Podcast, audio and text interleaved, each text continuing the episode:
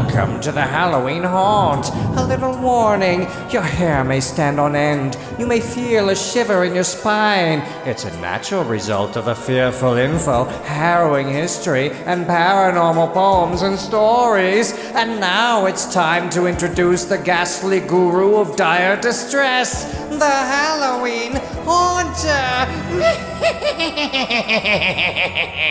There is speculation that much of Ambrose Bierce's horror comes from a possible agoraphobia.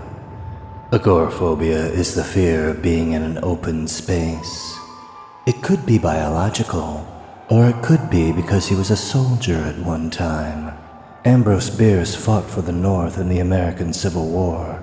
In fact, he was in the Battle of Shiloh, where more than 10,000 Union troops lost their lives. Ambrose Bierce suffered much real life horror in wide open spaces. Why wouldn't it become an inspiration? This is a story called At Old Man Eckert's by Ambrose Bierce. Philip Eckert lived for many years in an old weather stained wooden house about three miles from the little town of Marion in Vermont. There must be quite a number of persons living who remember him, not unkindly, I trust, and know something of the story that I am about to tell. Old Man Eckert, as he was always called, was not of a sociable disposition and lived alone. As he was never known to speak of his own affairs, nobody thereabout knew anything of his past, nor of his relatives if he had any. Without being particularly ungracious or repellent in manner or speech, he managed somehow to be immune to impertinent curiosity, yet exempt from the evil repute with which it commonly revenges itself when baffled. So far as I know, Mr. Eckert's renown as a reformed assassin or a retired pirate of the Spanish Main had not reached any ear in Marion. He got his living cultivating a small and not very fertile farm. One day he disappeared, and a prolonged search by his neighbors failed to turn him up or throw any light upon his whereabouts or whyabouts. Nothing indicated preparation to leave. All was as he might have left it to go to the spring for a bucket of water. For a few weeks, little else was talked of in that region then Old Man Eckert became a village tale for the ear of the stranger. I do not know what was done regarding his property. The correct legal thing, doubtless. The house was standing, still vacant, and conspicuously unfit when I last heard of it, some twenty years afterward. Of course, it came to be considered haunted, and the customary tales were told of moving lights, dolorous sounds, and startling apparitions.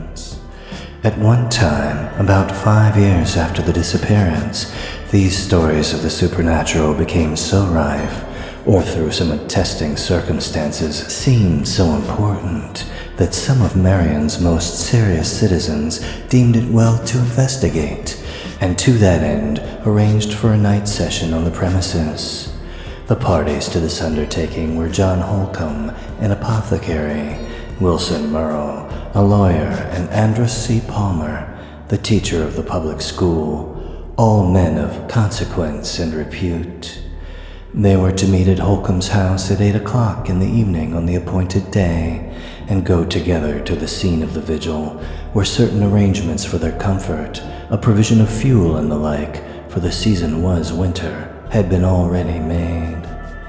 Palmer did not keep the engagement, and after waiting a half hour for him, the others went to the Eckert house without him. They established themselves in the principal room before a glowing fire, and without other light than it gave, awaited events. It had been agreed to speak as little as possible. They did not even renew the exchange of views regarding the defection of Palmer, which had occupied their minds on the way. Probably an hour had passed without incident when they heard, not without emotion doubtless, the sound of an opening door in the rear of the house, followed by footfalls in the room adjoining that in which they sat. The watchers rose to their feet, but stood firm, prepared for whatever might ensue. A long silence followed.